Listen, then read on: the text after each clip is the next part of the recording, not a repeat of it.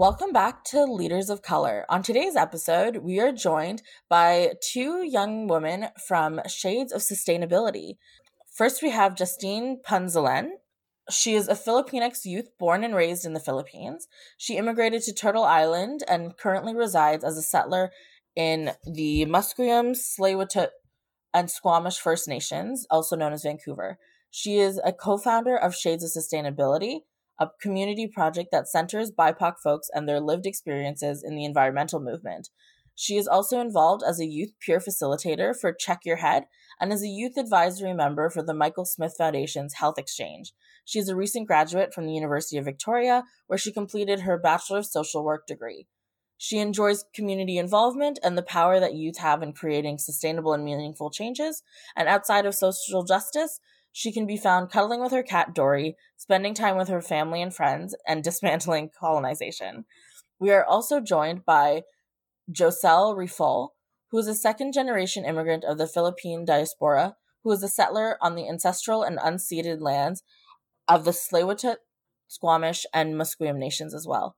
She is the co founder of Seven of Shades of Sustainability, a project that means a lot to her as she navigates the crevices of identity and activism. Besides being involved in way too many things, she is a writer and wanderer at heart. She is so deeply in love with the beauty of nature and continues to manifest a more equitable future. As she enters her final years of study at Simon Fraser University, she hopes to work in health promotion to address health disparities in immigrant populations, specifically the Filipinx community. Welcome to the podcast. Yes, thank you for having us. Thanks for having us. How are you both doing these days? Honestly, I just feel like this whole year I've been feeling all sorts of like up and down where I feel like, oh, so happy, and then all of a sudden feeling so down. So I think it's like a roller coaster of emotions, but right now I'm feeling very happy to be here. Yeah, I can echo the same as Justine but every day kind of feels the same. Like all the days are kind of merging together. I had one friend tell me before that it just feels like a constant Thursday, like you're in the middle of the week and there's not really a weekend. So I'm doing all right. It's just a little bit blurry at times. That's good to hear. Um, have you either of you been watching or listening to anything of interest lately? Actually, I'm currently reading a book right now called An American Marriage by Tayari Jones. And honestly, it's such it's such an empowering, really good, deep love story. If you really want like a unique to read a unique love story, like a shock-worthy storyline, this is the book to read. It centers a black couple's marriage and has like themes of race, love, loss, and separation. So I highly recommend that book. While Justine is reading, um, I am currently rewatching Wizards of Waverly Place because I have Disney Plus, um, and it's like so awesome because I just feel super nostalgic. I watch it during my work breaks, and I also get super embarrassed when I'm laughing at like terrible humor that was obviously funny when I was 12, but I still find it funny. But I did order like a bunch of books yesterday just to make up for that and like do some reading besides watching TV shows.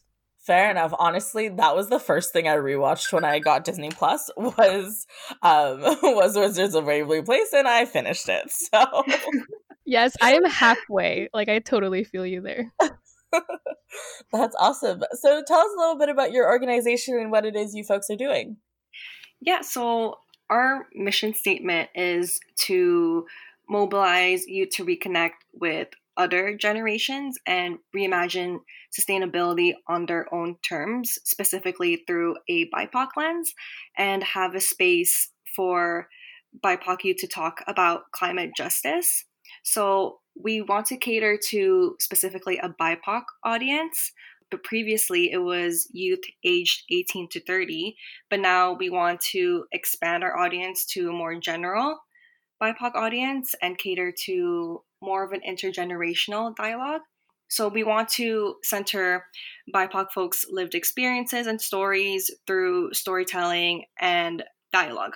So we have a digital storytelling series that we have as part of our project. So previously on um, last year, our digital storytelling theme kind of centered around what does sustainability mean for BIPOC youth and how that connects with their identity and their involvement in the environmental movement. And currently, we have a new digital storytelling series where the theme is for folks to reimagine a just and equitable future. So, this current digital storytelling is in collaboration with another local group of youth in Vancouver called Amplify Vancouver. Um, yeah, and then we also have our dialogue. So, last year we held a dinner dialogue, kind of like um, talking more about what was said in this digital storytelling series and having a space, a safe space for BIPOC youth to gather and reclaim their identity and talk about and exchange um, sustainable practices together and how they've gotten involved in, in the environmental movement. And currently, because with COVID, we have we're going to be hosting a virtual dialogue event with our collaborative project with Amplify Vancouver called Our Stories, Our Futures, Our Voices. And it will also talk about the digital storytelling series that we had that will soon be posted actually. And the virtual dialogue event will also center BIPOC voices and it will continue to talk about what a just and equitable, sustainable future would look like. So I think that's our project in a nutshell. That's awesome. And you mentioned that I think it's in your in one of your bios that you're one of seven each co-founders? Yes, we are. Um currently there's I believe 6 of us all together, Giselle. Yeah, so I guess yeah. I'll like kind of talk about that later, but um, we mm-hmm. came out of a program that allowed us to put this project together. So we were a group of seven, and so seven co-founders. I want to give all of us credit because we all put in a lot of labor and love into this. But and currently, for those who chose to continue after the program, there's six of us, but there's seven co-founders. Awesome. Yeah, we can touch on that in a little bit. But what motivated you guys to start doing this work? Specifically for my own personal journey, I was really interested in learning more about the environmental movement and its impacts on overexploited communities. And I also saw how there was a gap in my education and learnings. Like the impacts of the environment and climate change were not really being talked about from a BIPOC lens. And so there was not that much information or resources that I could find. So I thought I w- it was important that I explore that more and how can I get more involved in that? And so that's how I was able to find a volunteer opportunity called Rise, which is under Apathy is Boring, which uh, Giselle will talk about more. And what about you, Giselle? What's what started this for you? Yeah, I think the year 2019 before the year 2020 was a year of self discovery for me. I guess I was starting to realize how disconnected I was as a second generation diaspora from my culture and also how much I've been overlooking the impacts of climate change on the environment. And so I was kind of like navigating that as well as navigating kind of like sadness of the world that we live in.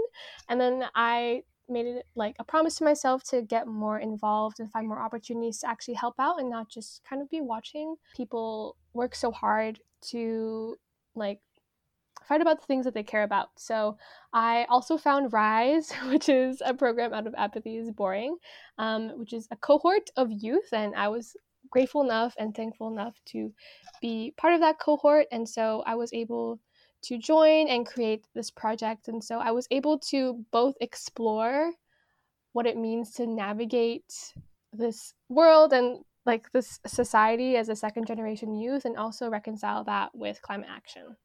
That's awesome. Do you want to talk a little bit about the program that you guys were involved in? So, Rise, which is a youth program for youth age age 18 to 30 out of an organization called Apathy is Boring, is kind of just a place where youth who might have never been involved in the community before or had not as haven't had as much experience like it provides them a place like a safe place to go to to explore that and to try something new and to give back to the communities. And so they are located in seven cities justine please mistake me if i'm wrong um, is winnipeg edmonton vancouver montreal ottawa toronto and halifax I think that's I think that's all of them. Yeah. Um, and they just recently expanded, and on all these cities, they have different hubs of different youth looking to get involved in their community, and each year they have a different theme. And so the year that we did it, it was the environment, and so we created Shades of Sustainability. That's wonderful. It sounds like that program was a space that allowed you guys to one network with one another in order to meet folks who could help fa- co-found this and, and your large group of um, of seven now, uh, but also a, a space for folks who didn't necessarily have access or haven't had the opportunity yet to give back to their community. So that's fantastic. So aside from your personal interest in in creating shades of sustainability, what was the backing of your group and the interest from your group in order to create this project? Coming as a group together, as a group of racialized youth, we identified that with our identities, it was kind of weird to engage in the environmental movement in the climate space because it was so white dominated. in a lot of panels and other events, we didn't really see ourselves um, or who are most affected and who was speaking or attending. And we thought it was super important to have that space and representation. And then also, when we were talking with our families, some of us experienced like conversations with them that was hard to talk about sustainability. Like, why are we being sustainable? There's like language barriers, like sometimes words don't translate over, there's different cultural understandings. Um, and then we realized in the discussion together that sustainability actually looks and sounds totally different from what we might interpret it in a Western lens and from where our families might come from. And a really good example of that was one of our co founders actually had a conversation with her family, and she realized that being able to use plastic was kind of like a sign that you could afford to use plastic. Like before, being sustainable was a method because they had to, because they didn't have a choice. And this is just in her family's particular situation. Um, and then a lot of us sometimes resonated with that, or a lot of us did resonate with that because our families would talk about like oh yeah we can kind of just dispose all of these things because we can now we we have the privilege to be able to do so we don't have to ration or do things like we did before when we were growing up somewhere else and so that's something that we realized we wanted to create a platform that we could reclaim that and be like, hey, this is sustainable and this is something we should be proud of rather than ashamed of. And so that's why we created Shades of Sustainability. Yeah, I think that definitely is something that others can relate to as well, especially in the climate justice movement and the whitewashing of it that has happened from from the jump, I guess, and like this weird capitalist surrounding of environmentalism, which is so bizarre. But I think that makes makes total sense in doing this work, have there been any challenges that you've faced um, as a result of your lived experiences and the experiences of your team? Yeah, a couple things. The first thing is capacity. Um, this has really, really impacted us, especially because of COVID.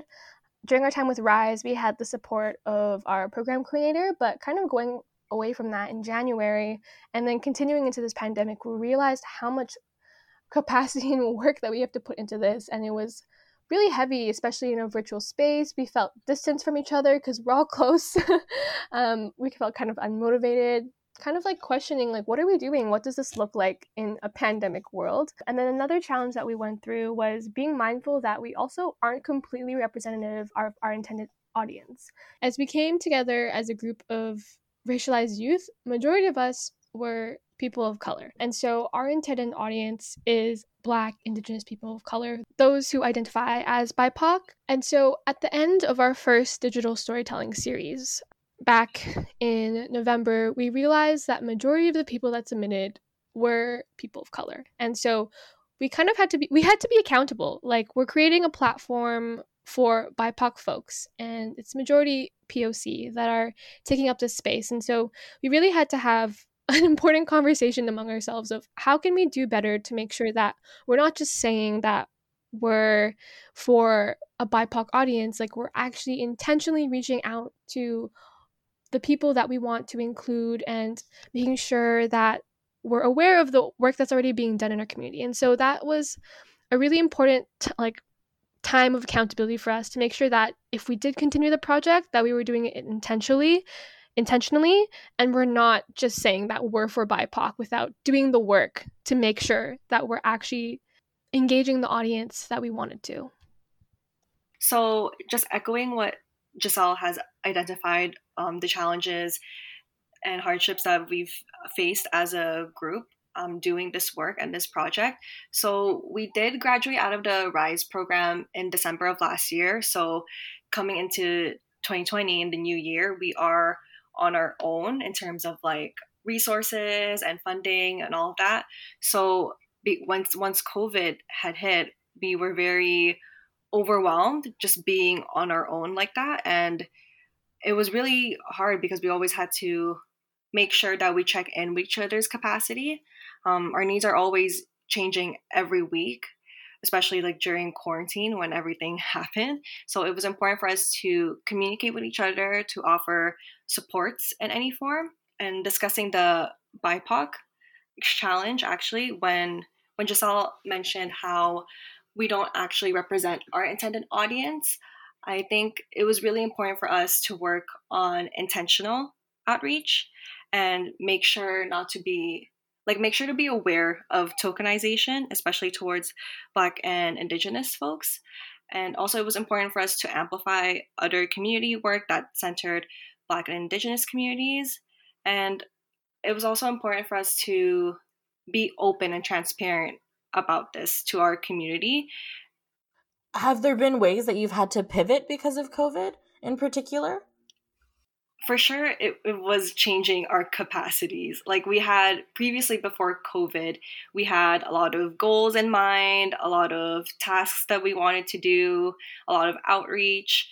But once COVID hit, I think it was really important for us to prioritize our own mental health first.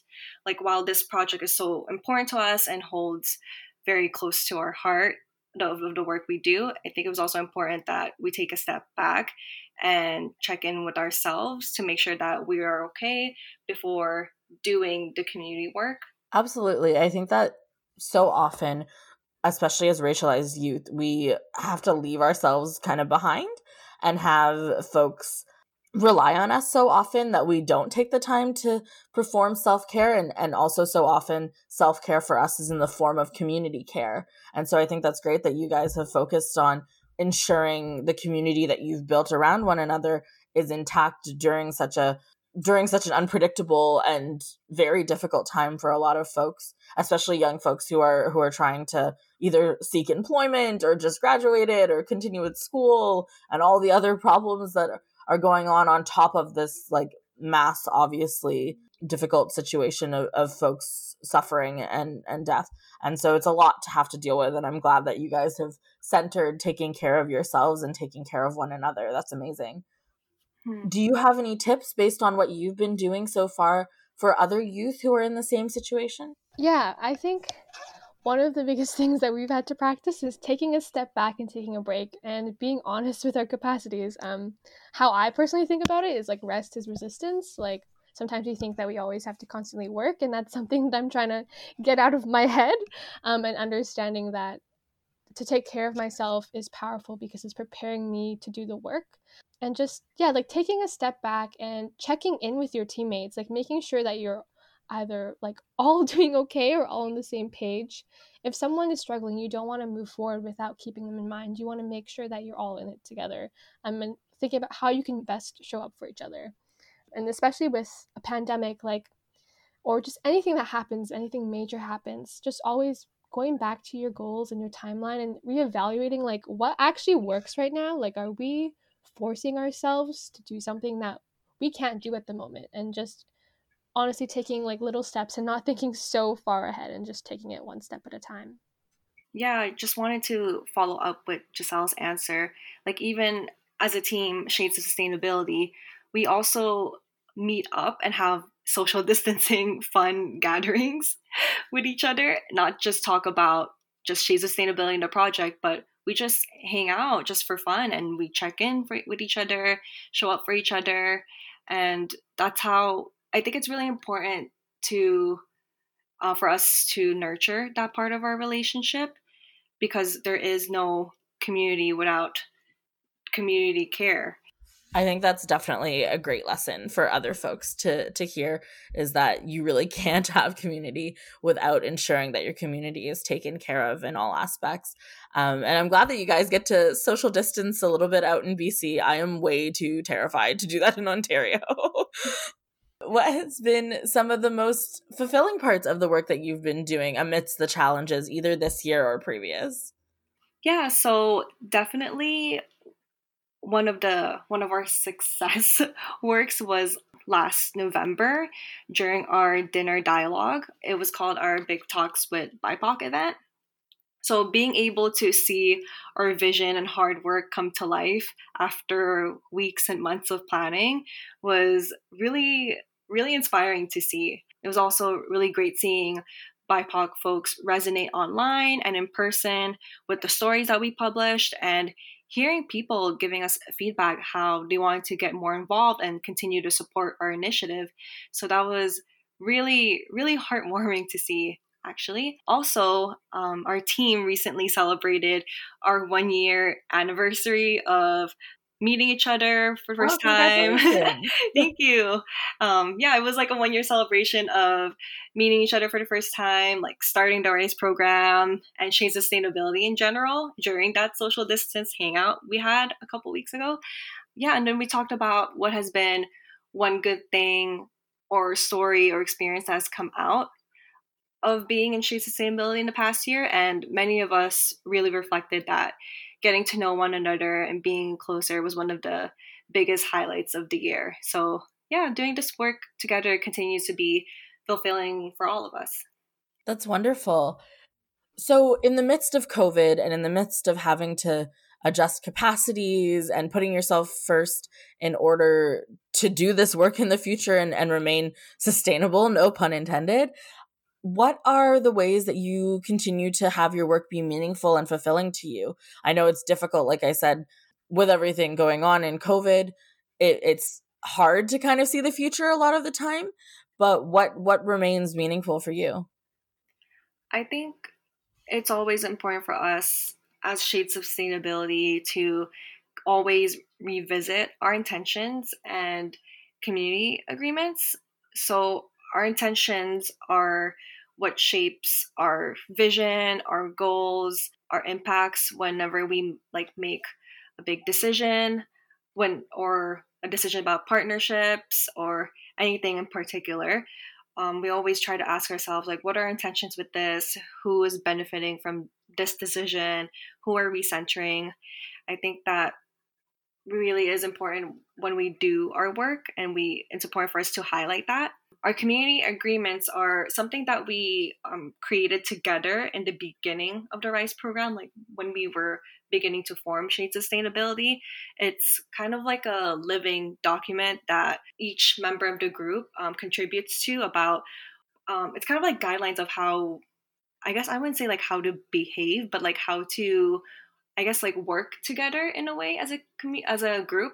Like for example, like a community agreement would be like listen to learn or be open to everybody's opinions and beliefs and values. So I think it's also important for us to look back on that whenever there might be some um, sort of conflict or something that comes up in our group. So, what are some of the upcoming opportunities that you have available for young people? So, with COVID, we're still taking the time to really in, re envision the future of Shades of Sustainability. At the beginning of the year, we kind of had some plans, and then obviously those kind of fell through because of the current situation that we're in. So we're still re-envisioning, we're still revisioning, re-envisioning our intention and making sure that we can do something with care and not just because out of out of the whim.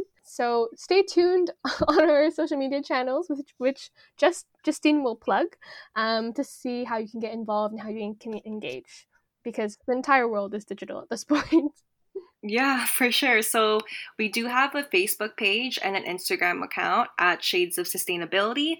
We also have a website at www.shadesofsustainability.com. And in terms of if you're looking for any volunteer opportunities, we really recommend looking into Apathy is Boring's RISE program because that was where Shade Sustainability was born, and it's a great opportunity for youth to also create a community project of their own. So right now they did just finish recruiting for their current cohort, but they are always they always have new cohorts. So I would look at Days Boring's website to look for um, when they're recruiting next time for new applicants. Wonderful. Thank you, folks, so much for joining us. It was wonderful to hear about all the work you're doing with Shades of Sustainability and to see racialized youth working in this movement, especially. That's something that I'm pretty big on as well. And before we let you go, though, we have our final segment that we like to call How I Would End Racism. And for me, this is personally my favorite part. Um, but as young leaders of color, we're constantly actually trying to end racism um, or at least reduce the harms that it causes both towards ourselves and towards our communities while we do some sort of advocacy and fighting to end it. But imagine if we could do so instantly. In 30 seconds or less, pitch your funniest and most creative way that you would end racism. Would it be a Thanos snap that all our problems got solved through? Or we've had folks say push the easy button and and, and it'll notify you every time you have a microaggression. Um, so what is it for you? First of all i just want to say like we had a good laugh when we were writing our answers but for me and mine probably doesn't make sense, but what I would do is during Mercury retrograde, I would shift the stars to align to end racism so people cannot be racist to each other and just continue to uplift each other up. Nice. We're going to use astrology. Racism. I love it. No, sorry. I was just like Justine's like super into astrology and like she's like slowly getting our team to like check their birth charts and Oh god. so it's fun. Nice. How about you? This is really hard for me because when I'm creative, I become creative in like the most serious mindset. So I had to think of something that was not serious. So if someone tried to say a racist remark, I think that they should just be hiccuping. Like it would literally prevent them from saying what they need to say. And it would just be something that's funny. And like if the universe is like really upset, with like all of the times that they're trying to say something racist or be racist, they would just turn into a tree so they can actually contribute like to the planet. So it's like more oxygen, like no toxic energy. Like it would just be like if someone was racist, the way to get them to stop is just to turn them into a tree. So we have more trees, more oxygen, and then we can just have a better planet. So that that was sounds good. We're gonna make racism useful for us. Exactly. Amazing. Thank you guys so much for joining us. It was wonderful to have you. And I'm excited to see what's in store in the future for Shades of Sustainability. Thank you. Thank you for having us, Sarisha. Wonderful. Thank you guys so much for joining us.